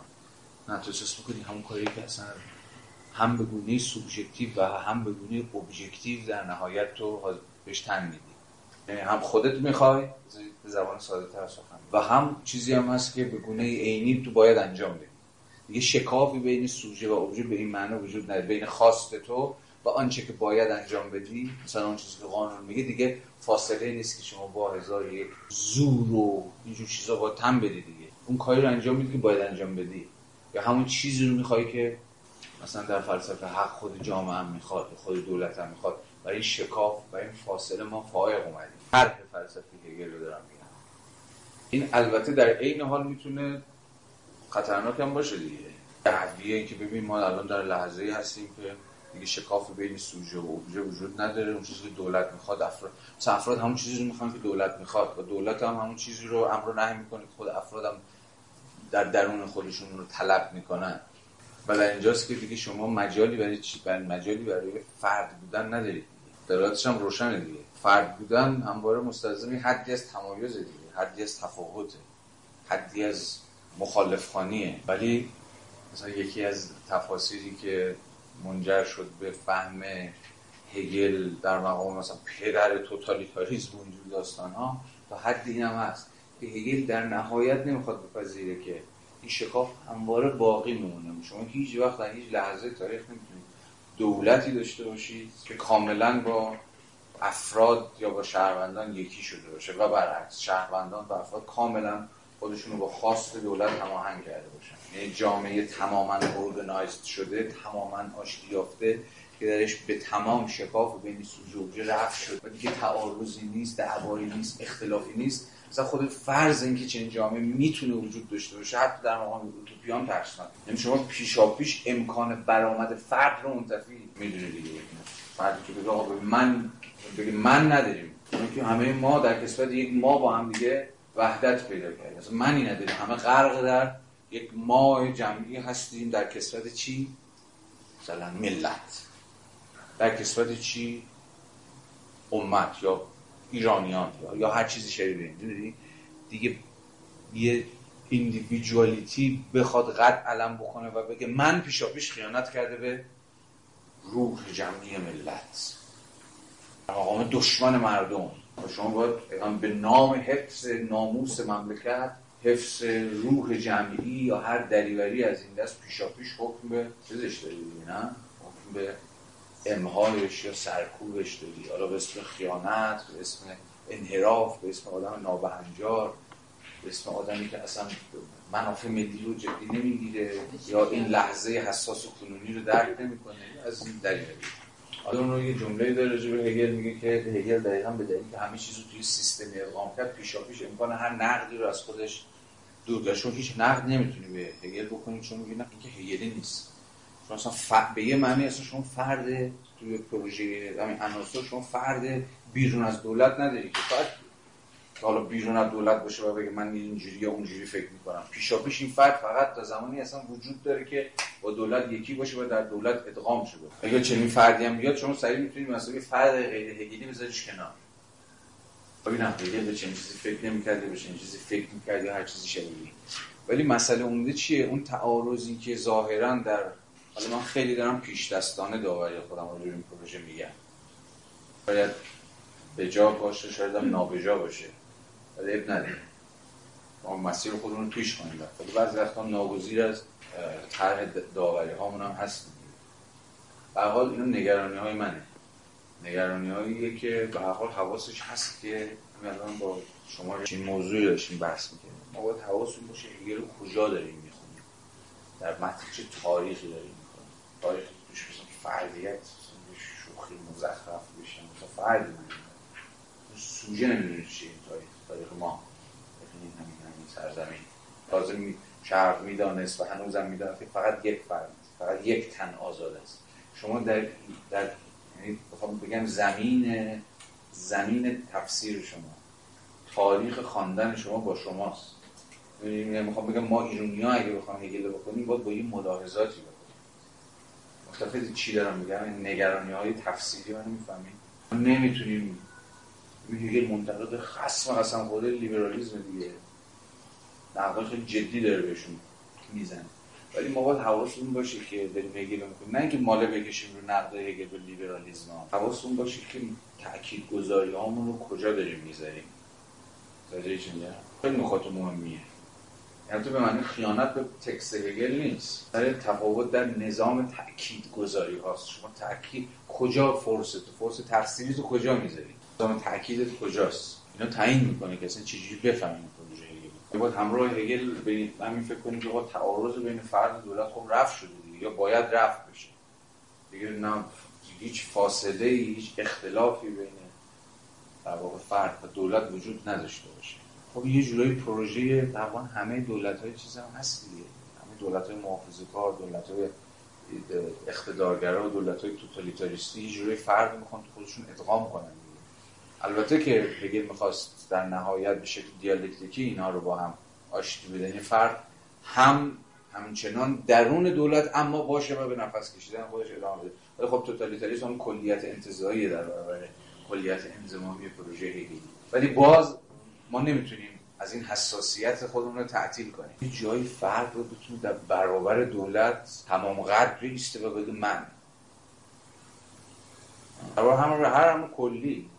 دین سنت در فرهنگ بگه من خود این شکل گرفتن من یا همون بذاری به زبان هگلی سوبژکتیویته آزادی که اتفاقا آزادی خودش رو از راه نفی اون اتوریته امر کلی اتفاقا محقق. این وسط شکافی میندازه در دل امر کلی. روح جمعی ملت رو خدشدار می‌کنه و به درک. اگر اون روح جمعی یک دروغ باشه چی؟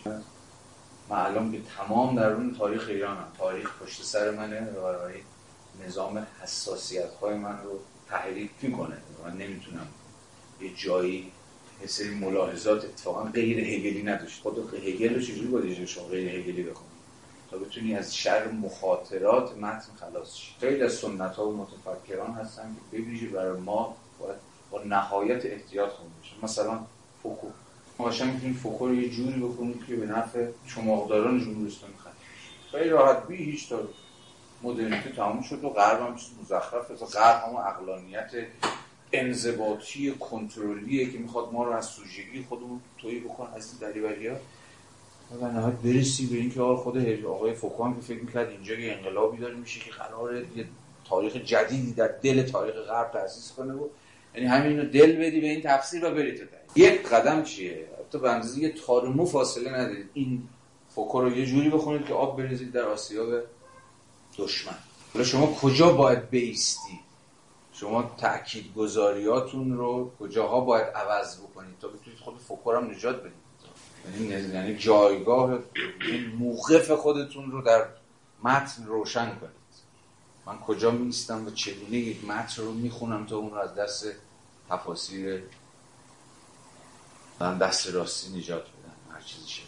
حالا اینو همه این رو شما به مسابه یه جور تبصره یا همون پرانتزای معروف بفهمید حالا برگردیم به خود خب دعوی نخست که تا الان باید تکلیفش روشن باشه. بنیاد حق قدم رو روح به طور کلی و مکان دقیق و عظیمتگاه آن اشتباه ترجمه کردیم. نقطه جدایی. Point of departure. عظیمتگاه حق اراده است. یعنی کل نظام حق رو باید بر محور مفهوم اراده سوار یعنی پایه و شالوده نظام حق مفهوم ویله مفهوم اراده است. اساسا فلسفه عملی بر محور مفهوم اراده سواره. در کانت هم وقتی می‌خواست در دومش رو بنویسه یا همون در واقع بنیاد متافیزیک اخلاقش رو بنویسه بیش از هر چیزی ناگزیر بود که راجع مفهوم اراده حرف بزنه. و در اینجا مفهوم اراده همبسته با مفهوم چیه؟ جمله بعدی آزادی یعنی اراده و آزادی چه برای کانت چه برای هگل یکی؟ چرا اگر قرار ما به اخلاق فکر کنیم یا به سیاست فکر کنیم عقل عملی بیاندیشیم ناگزیریم که با مفهوم اراده و مفهوم آزادی شد چرا سنجه درونی مفهوم حق اساسا مفهوم آزاد مفهوم آزادی و مفهوم اراده است. یا به تعبیر بهتر مفهوم اراده آزاده. یا آزادی اراده است. تا آزادی نداشته باشه هم پیش قانون سریع بگم حوزه نظری و ضرورت ها و حوزه فنومن برای آزادی و حوزه نومنال و بایست خب چرا رو نگفتی؟ فقط گفتی آره این تفاوت درسته. اونجا فلان اونجا من. چرا؟ ساده تر چرا شما نمی‌تونید به اخلاق فکر کنید؟ مگر اینکه همون اول مفهوم آزادی فکر کنید شرط اخلاق آزاد کنش اخلاقی مستلزم آزاد بودن دیگه. یعنی شما زمانی می‌تونی از عمل اخلاقی من یا عمل غیر اخلاقی من حرف بزنی من واجد قوه یا توانایی آزادانه عمل کردن باشم. یعنی آزادانه دست به این عمل یا آن عمل زده باشم. و بعد بتونیم حالا راجع به این حرف بزنیم که عمل من اخلاقی بوده یا اخلاقی نبوده. اگر اعمال ما کنش های ما و رفتارهای ما تابع ضرورت ها باشن یا تابع فرس ها باشن یا تابع بکن نکنه های های بیرون از ما باشن که اصلا راجع اخلاق می‌تونیم حرف بزنیم ما فقط عین مثلا همین عروسک هایی باشیم که تابع یه سری جبه های علی هم. یا تابع ضرورت ها یعنی آزاد نیستن که خود تصمیم بگیرن که چه بکنن و چه نکنن اون موقع اصلا سنگ رو سنگ اخلاق و از اون بالاتر. کل نظام عقل عملی بند نخواهد پس فکر کردن به عقل عملی و همین معلفه های عقل عملی سیاست، حقوق و اخلاق این سه رکن عقل عملی. در گروه چیه؟ فکر کردن به اینکه آزادی اراده چیست؟ یا اراده آزاد چیست؟ یا به تعبیر بهتر چرا اراده باید آزاد باشه؟ و از اینجا به بعدی که در واقع بحث ما شروع میشه. برای همینه که هگل میگه از point of departure بنیاد حق مفهوم اراده است. یعنی عزیمتگاهی نقطه حرکت. یادتونه از self-movement concept حرف زدیم که این مفهوم خودش شروع می‌کنه به حرکت کردن و خودش از دل اقتضائات درونی خودش گام های بعدی یا moment های بعدی خودش رو تعریف می‌کنه. این همینجور ببین از مفهوم حق شروع کنیم. بلا فاصله بگونید درون ماندگار سریع پای مفهوم اراده و آزادی و همبستگی این دو با هم دیگه وسط و حالا ما گام های بعدی رو باید بتونیم برداریم. حالا ببینیم اراده واقعا تحت چی شرایطی آزادی واقعا اصلا اراده های ما آزاده؟ اگه آزادی اراده و اراده آزادی توهم باشه چی؟ کی گفته ما آزادی داریم که خودمون تصمیم بگیریم برای کنش های خودمون؟ و اینکه چه کنیم چه نکنیم. یه توهمی میشه دست کم جامعه شناسی که بر همین شکل گرفته. هم دانشی که بیاد به ما نشون بده که ببین اصلا این توهم آزادی آزادی رو بذارید. در کوزه. ما پیشا پیش به دست جامعه به دست فرهنگ سنت بعدها زبان و غیره و غیره تعیین شدیم. یا دست کم مشروط شدیم. به این معنا جامعه شناسی به این معنا در برابر سنت روشنگری دیگه. دورکیم در برابر کانت. که خدایینی انسان خود خودش قانون می‌ذاره انسان خود آزاده انسان از همه اتوریته ها خودش جدا می‌کنه و خود میشه چیز خودش گذار خودش راه بر خودش و فیگوری مثل دورکه ببین این همون چیز است این همون ایلوژن است همون توهم توهم روش روشنگریه که ما از بعد روشنگری توهم شدیم که آزادی داریم. ولی سوشال فکت ها همه رو در بر همه هی دارن ما رو تعیین می‌کنن هی به مسابقه امور بیرونی دارن رفتار ما رو جهت میدن. سوشال فکت همون طبیعت به معنای هگلی کلمه نیستن؟ گفتم سوشال فکت دورکیمی همون نیچر هگلی نیست. خب جواب بدونم که هست. مفهومی. طبیعت هم که خوب دردش که نیست که. امر ابژکتیو بیرون از ماست که قواعد خودش رو به ما تحمیل ولی یادتونه دیگه هگل می‌گفت ما باید گذر کنیم از زندگی طبیعی به زندگی اسپریچوال به زندگی روحانی. از اینجاست که ما انسان میشیم. مثلا انسان شدن یا سوژه شدن مستلزم گذار از طبیعت به تا قبل از اون ما چی صرفا دترمین شدیم تعیین شدیم به دست یک نیروی قاهر بیرون از خودمون. که ما اسمش رو نیچه ولی عالم spirit دیگه عالمیه که همون همین تفاسیری که من از spirit کردم. عالم رو spirit دیگه عالم روحی که حالا باید self-determination براش باشه. خود ما باید خودمون رو تعیین کنیم. اینجا هم قانون داریم اونجا هم قانون داریم. اونجا هم قانون objective داریم. اینجا قانون بنیادش subjective ه یعنی از خود من آغاز میشه و بعد objective هم میشه. یعنی عینیت هم پیدا می‌کنه و بعد یعنی این معادلیابی های مفهومی هم یکی از کارهای خود تفکر هم همینه. ببین واقعا به مثلا کجا دورکیم شما می‌تونید با کانت بکنید؟ خیلی پروژه جذابی ها یعنی باید دست به ترجمه مفهومی بزنیم دیگه. اون دو میگه social fact میگه nature خب معلومه که دو چیزه. ولی کاملا بری تو بحث concept می‌بینی که جفتشون در یه چیز حرف می‌زنن. دست کم. حالا این تفسیری که من دارم دورکیم می‌کنم خودش تفسیر دست راستی از دورکیم ها خود دورکیم رو هم میشه هول داد همونجور که خودش خودش هول داد اومد اینا داریم بدتر. یا همش چیز نیست. اینجا وسط یه فضایی هم برای خود سوژه ها خود برای خود اون افراد که خودش فکر می‌کرد برای دورکیم هم وجود داشت. حالا ما نمی‌خوام راجع دورکیم بحث کنیم. من فقط می‌خوام از این معادلیابی ها حرف بزنم که کم ذهنتون رو پرتاب بکنم به سمت یعنی تو این جغرافی های تفکر میشه چه حرکت چه زیگزاگایی چه حرکتایی کرد. چه متفکران ظاهرا جهانی با هم در فاصله رو با هم خوند اراده آزاد است به گونه ای که آزادی جوهر و سرنوشت خود را برمیسازد. این جمله یعنی چی؟ آزادی سابستنس و دستنی یعنی آزادی هم جوهر خودشه هم سرنوشت خودشه. در بندی نظام حق. یعنی چی؟ آزادی به مسابقه جوهر آزادی به مسابقه دستنی من احساس کردم که یه چیزی آزادی جوهر و سرنوشت اراده را Freedom constitutes its substance and destiny. یعنی چی؟ در خود برای خود یعنی نیازی نداریم یعنی خب این همون در خود برای خود هست یعنی ببین اول و آخر جوهر همون بنیاد. آزادی هم یعنی هم در آغاز بنیاد حق بر محور آزادیه هم دستنی سرنوشت. آخر یعنی هم ما با از مفهوم آزادی عزیمت می‌کنیم. میگو عزیمتگاهش اراده آزاده. و در نهایت هم قراره داره به غایت تاریخ هم آزادی دیگه.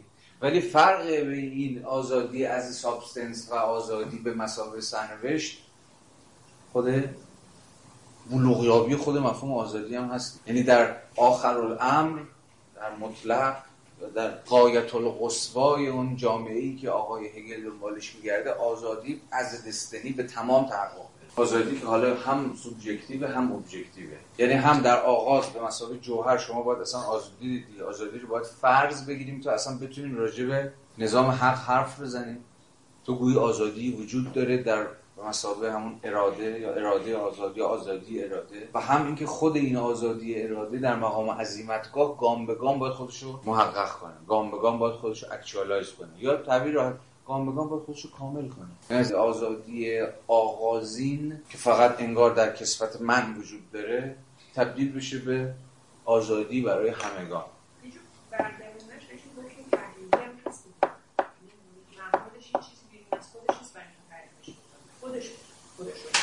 آزادی؟ خب حالا در بندهای پنج، شش و هفت خواهیم دید. چون دقیقا اونجاست که هگل صراحت مفهوم اراده رو داره تو سه moment کاملا moment های speculative حالا خواهیم دید. کاملا اینجا شما speculation ی که یادتونه دو سه جلسه پیش تری صحبت کردیم رو قشنگ اینجا الان در سه گام خواهید دید. چجوری از ساحت فاهمه، ساحت دیالکتیک و ساحت اراده نظر برست و نظام حق قلمروی آزادی بالفعل است. هم آزادی انگار آزادی جوهر آزادی in itself و آزادی در مقام سرنوشت در مقام تقدیر در مقام اون آخر امری که قرار تحقق بشه آزادی برای خوده یعنی آزادی که دیگه به تمام شکوفا شده و به خودشو کامل کرده. یا به تعبیری به تمام خودشو actualize کرده. به تمام به خودش فعلیت و تحقق بخشیده. برای همینی که داره میگه چی؟ نظام حق قلمرو آزادی بالفعل است.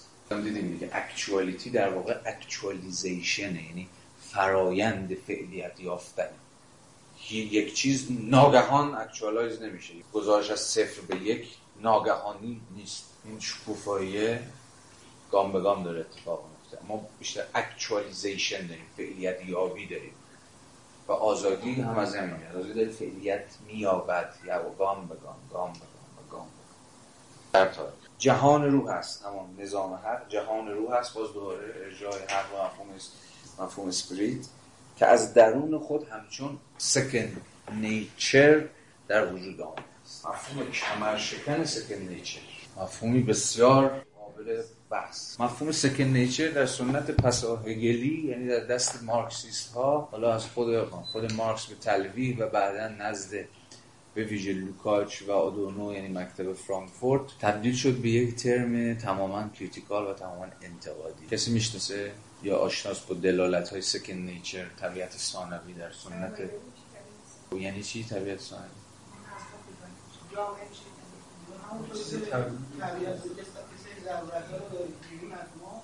روشن دیگه. بعد از صحبت هایی که راجع به طبیعت کردیم دیگه الان با دلالت های فوق العاده انتقادیش بود روشن بود. ببینید خود مارکس هم می‌گفت انسان ها خود تاریخ خود را ساختن اما نه آنگونه که خود خواستن یا تحت شرایطی که خود برگزیدن جامعه اصلا میشه طبیعت. اما طبیعت ثانویه نه طبیعت اولیه. اینجوری بذارید بگیم خود عالم spirit naturalize میشه. یعنی جمله مارکس دیگه. ما خودمون تاریخ رو ساختیم تعبیر هگلی الان در اون ساحت spirit یم. ولی خبر بعد اینو اونجوری که می‌خواستیم نساختیم که. فقط بر مبنای الزامات و ضرورت هایی که وجود داشت انگار که صرفا باستوری داشت کردیم بهش تن دادیم. یه پس رفت. از عرصه اسپریت دوباره به عرصه نیچر. اما این بار در کسفت سکن نیچر طبیعت ثانوی. تو این چه اتفاقی داره میفته چه دقیقا ما با جور رگرشن سر کار داریم. عقبگرد سر کار داریم. بازگشت سر کار ادعای در واقع پسا هگلی های پسا مارکسی این بود دیگه که سرمایه داری کاری که کرده فقط همینه که ساحت سوبژکتیویته رو ساحت فاعلیت رو ساحت کنشگری رو ساحت self-determination رو که انقدر کانت و هگل و بقیه رفقا بر سرش اصرار داشتن کل اون رو در واقع کل این عرصه از دست ما بیرون کشید و ما در واقع یه جورایی ساکنان انگار منفعل قلمروی هستیم که نه بر محور آزادی ها که بلکه بر محور ضرورت ها داره میشه و ما در اون جوامعی از خود بیگانه داریم زندگی یعنی نسبت به جامعه دیگه بیگانه. به این معنی nature ه جامعه خودش second nature ه و امورات به میگذره ولی ما هیچ دخلی هیچ نسبتی باش نداریم. اصلا نمیشه. recognize نمی‌کنیم خودمون در جامعه. ولی چیزایی که خودمون ساختیم برامون به نظر بیگانه میاد. به نظر بیرون از ما میاد. به نظر همین objective میاد. natural میاد و غیره ترم بیگانگی مارکس مگه چی رو جز این قرار رو توضیح بده؟ کارگر کالاها رو تولید می‌کنه ولی نسبت بهشون هیچ چیزی احساس نمی‌کنه که اینا واقعا سلف دترمینیشن یعنی خودشون ها رو ساخت خودشون رو کاملا حیات مستقل و بیرونی پیدا می‌کنن و استکان مارکس سه تا حوزه رو اینجوری می‌فهمید دیگه. حوزه بیگانگی ها هم در حوزه دین اتفاق افتادن در حوزه سیاست و هم در حوزه اقتصاد در جامعه سرمایه‌داری که تکلیفش روشن دینش هم پس از فورباخ بعد برای اون روشن دیگه. مثلا خود خدا یه چیزی رو خدا رو ساختن در برابرش پرنش. به ساده ترین بیان. فورباخ انسان ها خدا رو ساختن. خدا انسان. کاملا جای سوژه و عوض شد. و در سیاست هم همین. دولت ها مسئول دولت ها اولا مسئول جامعه مسئول قرارداد اجتماعی مسئول اراده های همگانی یا هر چیزی شبیه این. ولی حیات مستقل و بر فراز زندگی که ما پیدا کردیم و اصلا فکر می‌کنیم که ما رو نسبتی باشون نداریم. نسبتی با این سامان ابجکتیو قدرت نداریم. دل انقلاب در اومدن دل از همین خیابون در اومدن از همین دل مردم مثلا. ولی تو چه حد مستقلن زیاد دارن بر وفق قوانین و منطق درونی خودشون عمل می‌کنن. یکم اگزاجره کنیم این تفسیر رو. حتی در دموکراسی. تبدیل شدن به سکن نیچر مثلا ویژگی عام به زعم سنت مارکسی. مثلا ویژگی عام جامعه سرمایه‌داری. جامعه سرمایه‌داری این جدا شدن سوژه و ابژه. فقط هم جدا شدن نه. جدا شدن سوژه از ابژه و فرادستی ابژه و سوژه رو مدام باستولید می‌کنه. یعنی مثلا نیست من از ابژه بیگانه میشم فقط. مثلا که ابژه اینقدر باد می‌کنه بعد من زیر دست له میشه این خدا بعد یا دولت انقدر یا جهان کالا اینا همه خود ما خود آن را ساخته ایم اما و اما مهمه دیگه. پس این مفهوم second nature در مقام مفهومی که ادامه سنت بیگانگی تو مارکس بتوارگی تو مارکس شی‌وارگی تو لوکاچ و تو آدورنوی عملا باید بر وفق این منظومه مفهومی بفهمیدش. second nature همون شی‌وارگی لوکاچ. همون بیگانگی مارکس. و یه جورایی بنیاد نقد فرانکفورتی ها به ویژه به سرمایه داری همین بود دیگه. به خلاصه ترین معنی جامعه سرمایه مثل سوژه رو پشته free subject مثلا اتونومی رو غیر ممکن کرد. اتونومی دیگه غیر ممکن جامعه تبدیل شده به یه جور مکانیزم های طبیعی. انگار ما هیچ جوری نمی‌تونیم توش نفوذ کنیم. هیچ جوری نمی‌تونیم از جامعه رو از آن خود کنیم یا از خودمون بدونیم یا هر چیزی شده آره. حالا این مثلا خود مثلا خود نیچر مفهوم غیر تاریخی وقتی چیز طبیعیه یعنی دیگه طبیعت که تاریخ نداره. آره. اشتباه بعد در مسئلاتی که فکر نمی‌کنیم که مثلا به این معنا مثلا به ویژه پروژه کسی مثل آدورنو دوباره احیای اون سنت هگلی به معنای اینکه به حال ما دوباره باید این nature از آن خود کنیم. یعنی که جهان روح جهان سوژه جهان همین self-determination autonomy دوباره از کل این پروژه این دوستان ما در مکتب فرانکفورت یه جوری احیای خود مفهوم سوژه است. من تعلق خاطر به اون سنت تفسیری دارم که اصلا کسانی مثل آدورنو و اینها رو متفکرین ضد روشنگری نمی‌دونن. مثلا یه تفاصیلی هم که خیلی ها دارن حتی خود خیلی مارکسیستا یا حتی مثلا بگیرین لیبرال ها و اینها که آقا این فرانکفورتی ها خودشون مثلا اینا مرسی خان های روشنگری هم یعنی روشنگری توهمی بیشتر بود همش دریاریه فلانه بهمانه ولی ببین اصلا اینجوری نیستش. اون جمله در مقدمه دیالکتیک روشنگری آدورنو و حکامی مثلا خیلی راه است. مقدمه می نویسه که نجات گذشته نجات امیدهای گذشته. و یعنی نجات روشنگری نجات امیدی که با روشنگری شکل گرفت. امید به خود سوژه امیدهای خود کانت. امید کانت و حتی هگل که ما در جهان همین زندگی کنیم که دیگه احساس کنیم جهان آشناست. جهان محصول خودمون این جهان جهان spiritual ه جهان nature نیست. naturalize نیست. و فکر می‌کنم کسی مثل آدورنو می‌خواست به همون امیدها وفادار بمونه. ولی طبعا از مجرای نقادی رادیکال و تندوتیز خودش اسمش رو میذاشت دیالکتیک روشنگری. ولی سکن نیچر تو هگل چیه؟ هر آن چیزی که گفتی محصول تفکر پساهگلیه در سنت هگلی ولی مفهوم سکن نیچر به اون فاجعه روایت پساهگلیا و امثال مارکس و غیر و غیره نیست. چون که می‌بینید داره میگه اصلا نظام حق به مسابقه سکن نیچر و حالا سوال برای ما پیش خواهد آمد که سکن نیچر در هگل چه است؟ ما دو تا راه داریم برای فهم مفهوم سکن نیچر یکی بند 151 خود عناصره که به مفهوم سکن نیچر بچه اونجا که تعریف نمی‌کنه میگه به مسابقه سکن نیچر ما رو می‌ذاره در یه عمل انجام شده. خب سکن چی هست؟ یه جا در بند 151 بحث می‌کنه جو سکن نیچر که ما الان با هم دیگه اینو سریع از نظر خواهیم گذراند و در دایت المعارف. یه جا دیگه در دایت المعارف در واقع کتاب سوم یعنی سوم دایت چی بود؟ روح بود فصل اول کتاب سوم چی بود؟ روح ذهنی بود. فصل اول بخش اول کتاب سوم چی بود؟ انسان شناسی اول. انسان شناسی شروع میشه. بعد از انسان شناسی طبیعت. حق. ما از قلمرو انسان شناسی حق و از قلمرو حق وارد قلمرو پیدا شناسی میشه. حالا بگذارید یادم باشه که این کتاب خوشبختانه یه فایده انگلیسی خوب داره. من اینو خواهم گذاشت و بندهای 409 و 410 که هگل سکن نیچر از هابیت سکن نیچر هم هابیت هم عادت. حالا صحبت یعنی چی؟ اونم هست. حالا ما سعی می‌کنیم که یه اشاره خیلی زمینی بکنم چون مفهوم بسیار جدی در هگل و به جایی که من دیدم در فارسی ما اصلا راجعش بحثی نکرده لطفا صفحه 206 خط سوم. وقتی میگیم second nature همچنان در همون سنت چی هستیم؟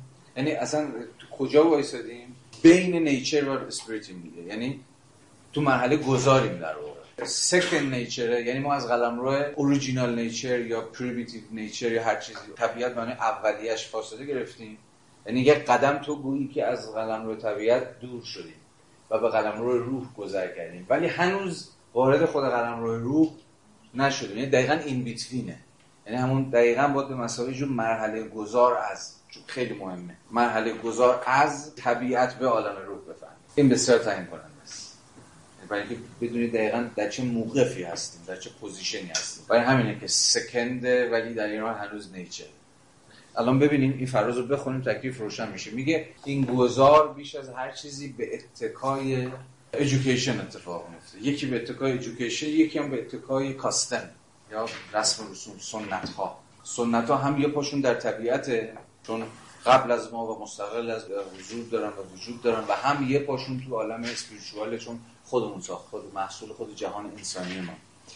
و این گذار رو هم education انجام میده. education ه که ما به آموزشه که از قلمروی طبیعی یا اصلا از موجود طبیعی موجود طبیعی یعنی چی؟ یعنی کسی که صرفا در بند همین جور به قول خود هگل هوا و هوس ها و امیال و مطامه و منافع و غریزه ها و اینجور چیزای خودشه در موجود طبیعی.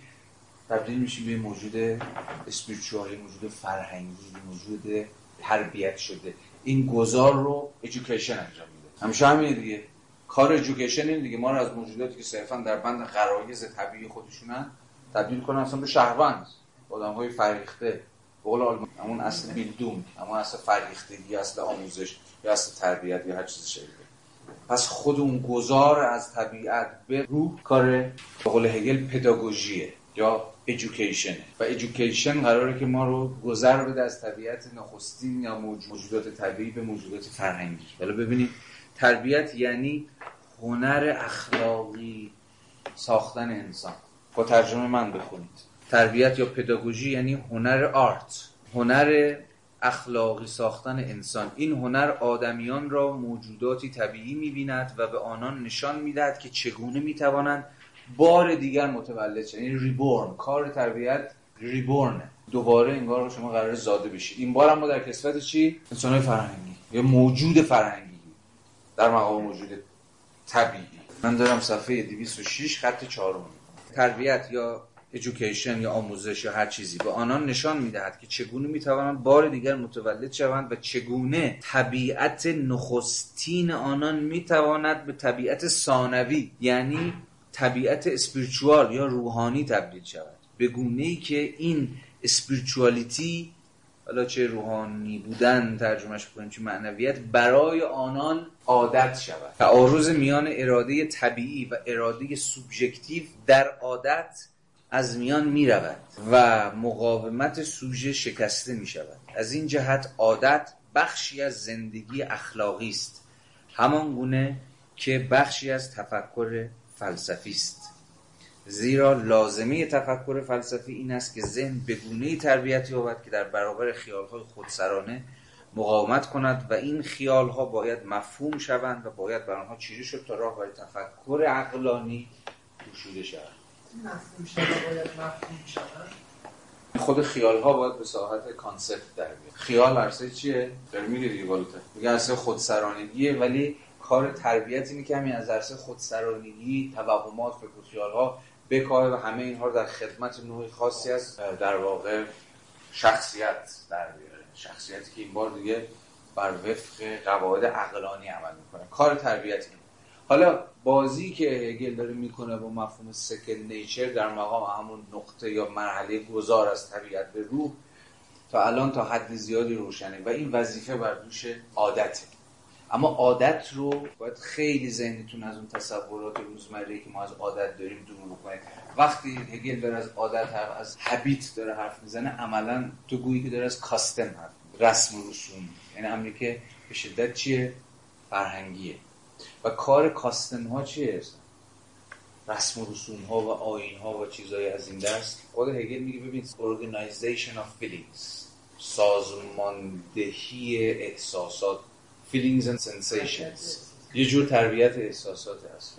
یعنی کار این custom یا همون رسم و رسوم ها در مقام نظام های habitual نظام های عادتواره می‌تونیم اینجا ترجمهش بکنیم. همینه که به نوعی احساسات ما در مقام feeling ها و sensation ها رو تربیت می‌کنن و سامان میدن و تا حدی از اون خودسرانگیشون میکاهن. فرهنگ همین دیگه. احساسات رو جهت میده دیگه. تربیت می‌کنیم احساسات رو از این پراپاشیدگی از این همین خودسرانگی از این تحریک پذیری احساسات تا حد زیادی کار فرهنگ همینه دیگه. میکاهه و اینها رو در کانالیزه می‌کنه و جهت میده بهش. و همه حرف هگل دقیقا اینجا همینه. ما دیگه توی مرحله کاستم دیگه صرفا موجود طبیعی نیست که تابع سر همین قرایز تصادفی خودمون باشه بلکه خود نظام قرایزمون هم تربیت میشه. اینو بعدها به یه زبان بی زبانی فروید هم داره تکرار می‌کنه. مثلا کار تمدن یا به تعبیر بهتر کار فرهنگ چیه؟ همین نظام قرایز ما رو محدود می‌کنه مهار می‌کنه میگه اینو می‌تونی برآورده کنی اینو نمی‌تونی برآورده کنی اینو تا اینقدر می‌تونی برآورده کنی یا اون رو می‌تونی به این سبک و سیاه به این شیوه ارضا بکنی و غیره و غیره. یعنی شما این تر... اصلا مسئله تربیت اید رو هم ایزن نزد آقای فرو ما کل سنت روانکاوی هم دارید و نه. بالایش خودت چیز میگی که حالا الان برمیگردم به این مفهوم.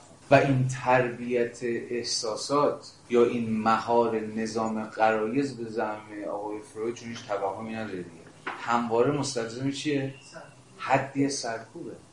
مثلا تعارف نداری. فرهنگ و تمدن نمی‌تونست با حدی از سرکوب پیش نیاد. حالا سرکوب نه یه چوب و چماق و چکش بزد ازم تو سرمون نه اصلا خود حتی همین نظام های دموکراتیک مدرسه فلان و یعنی حتی شیکوپیک ترین نظام های تربیتی و آموزشی هم با حدی از این سرکوب پیش رفتن این بخش از این قرائز شما رو به مسابقه امر ممنوع و مسابقه امر قدغن امر نباید و هر چیز شبیه اصلا دور کردن اصلا و غیر ممکن کردن اصلا برایشون و در برابر بخشی از این قرائز رو کانالیزه کردن در سمت سوی همواره ارزش ها یا حتی نظام علایق این جامعه یا اون جامعه یا هر و همیشه هم این در پیوند با چی بوده؟ این تربیت نظام قدرت. هیچ وقت تربیت منهای قدرت وجود نداشت. این گونه ساختن یا اون گونه ساختن سوژه ها این چیزی که بعدها مثلا در فوکو اسمش میشه بهنجار سازی همواره در پیوند با نوع خاصی از نظام قدرت. هیچ وقت امر خونسا و بیطرفانه ای برای اینکه ما می‌خوام صرفا افراد فرهیخته داشته باشیم که نیست. خود این فرایندهای فرهیخته سازی فرهنگی سازی افراد هم همواره در گروه تبدیل شدن این افراد به افراد در خدمت نظم وجود. حالا البته و صد البته که چنین مفاهیمی شما در هگل نمی‌تونید پیدا کنید چون اصلا برای هگل هنوز مفهوم اینو مفهوم قدرت به معنی که ما از قرن بیستم به بعد برای مهم شد هنوز وجود نداره. حتی در فروید هم خیلی کم رنگ می‌بینید حتی اونجایی هم که داره در تمدن و فرهنگ و ناخرسندی های یا هر چی که شما تجربهش بکنید به ندرت این رو به نظام قدرت پیوند می‌زنه. یا اصلا بهنجار سازی رو با قدرت توضیح. برای همین هم هست که وقت در روانکاوی این خداگاهی تا قبل از دهه 70 80 قرن 20 پیش نیومد که تا چقدر خودش در مقام یه دستگاه درمانی که قرار افراد رو از آدم های تخطیگر نمی‌دونم آب نرمال فلان تبدیل کنه به آدم های نرمال سر به راه فلان در خدمت اتفاقا سازوکارهای هم دستسازی یا هر چیزی شبیه. و این می‌دونید بعدها میشه مبنای نقد امثال فوکو و دلوز و بقیه به خود روانکاوی. و اصلا در ریشش به خود فروید. روانکاوی چیزی نیست جز یک دانش در خدمت قدرت. می‌خواد همه آدمایی که بیرون می‌زنن دست پاشون بیرون از این نظم چیز نظم مستقر رو برداره دوباره تبدیل کنه به آدمای عادی دیگه. عادی سازی. کار رو عادی سازی. نمی‌تونه چیز رو بپذیره. یه جور تفاوت رو اصلا. دیگه اوج ب... اصلا بیانیه این حرفی بیانیه سینمایی هم تو داره دیگه. دیوانی اول از قفص بعیده که همه هم دیدید کارگردانش هم تو سال پیش مرحوم شد. دیگه بیانیه سیاسی دقیقا همینه همه اونایی که تو اون تیمارستان جمع شدن دوستان آدمای معمولی باشن تو همین کوچه خیابون و بشه باشون زندگی کرد. حالا یه کمی حالا با دردسر بیشتر یا با مراعات بیشتر یا چیز شبیه ولی همشون توی تیمارستانی که اون خانم دکتره یا خانم پرستاره در مقام اون حاکم حاکم خدا مثلا براش و همه اینا تبدیل شدن به آدمایی که توی حبسی مثلا بقیه جامعه به دلیل همین نرمال نبودنشون. جدا افتادن و ترد شدن. و اون دستگاه هم اون دستگاه قدرت تیمارستان هم با اینا کاری نمی‌خواد بکنه جز خاموششون. اینکه وزوز نکنن چون وزوزشون باعث میشه که نظم شهر و هم در آخر هم تصادفی نیست که سرنوشت دوستمون با یه رو تبدیل به میت دیگه. یعنی با میت کردنش با همین آف کردنشه که انگار مسئله حل میشه. حالا برس بله ما که الان سگه دور شدیم. ولی می‌خوام بگم چیزی که در هگل نیست همین مسئله یعنی ما بعد از قرن 20 که این مفاهیم برامون مهم شد. ولی تا جایی که به هگل مربوط میشه پس الان تکلیف سکن نیچر روشنه. سکن نیچر اصلا خودش گستلزم یه جور گذار از قلمرو نیچر به قلمرو اسپریت به اتکای نظام تربیتی که افراد رو از مجرای عادت واره کردن خیلی از رفتارهاشون و کنشهاشون به اتکای کاستم ها فرهنگ رسم و رسوم و فلان اینها که باز این وسط هم نقش میوجی رو ایژوکیشن داره در واقع مقدمات این گذار رو فراهم می‌کنه. از اینکه ما از موجودات طبیعی در بند خودسرانگی احساساتمون و غرایزمون و غیر و غیره تبدیل بشیم به چی؟ موجودات اجتماعی. مثلا تعبیر بهتر ما هابیچویشن داریم. عادت کردن کنشامون کار نظام تربیتی کار ایژوکیشنی که این داره میگه اینه دیگه. دیگه رفتارها میشه رفتارهای عادتواره. یعنی مبتنی بر یه الگوهای از پیش مشخص. این مجرای این گذاره بازم حواستون باشه ما الان در قلم رو انسان شناسی هگلی ها توپولوژی بحث. یادتون هست؟ یعنی این سازوکار تبدیل ما از حیوان به یه تعبیری حالا حیوان های اجتماعی به شهروند. شهروند اساسا هابیچوال هیومن یعنی انسان هایی که بر وفق عادت ها و همان الگوهای تکرار شونده دارن زیست می‌کنن. و به این معناست که سکن نیچر صحبت کردیم. چرا سکنده و چرا نیچر سکنده چون ما از همون طبیعت بیواز از اون بیواسطگی طبیعی اولیه که به تمام از ما بیگانه بود یه قدم فاصله گرفتیم. وارد قلم روی امور انسانی شدیم یعنی همون فرهنگ یعنی تربیت یعنی رسم رسوم. ولی هنوز نیچر به این دلیل که هنوز به تمامی با ما یکی نشده. وقتی میگیم رسم و رسوم یعنی هنوز یه وجه بیرونی رو هنوز نسبت به ما بیرونی دیگه. ما هنوز نسبت بهش واجد یه به قول خود هگل یه جور آنفری هستیم در واقع. ناآزادیم هنوز در واقع میشه. قلم رو کاسته. حالا چون قرار حرکت کنیم دیگه. اصلا یه مومنت گفتم. گذار یه مرحله گذار به و حالا ما قرار باز گام های بعدی رو برداریم و گام های بعدی قراره که این سکن نیچر به تمامی به وارد قلم رو روح و خود این قلم رو روح هم گام به گام به اون آزادی بلفعل و آخر الامر قرار محقق بشه برسه. بکنم تکلیف حد خیلی زیادی روشن. مرسی که تمام کردید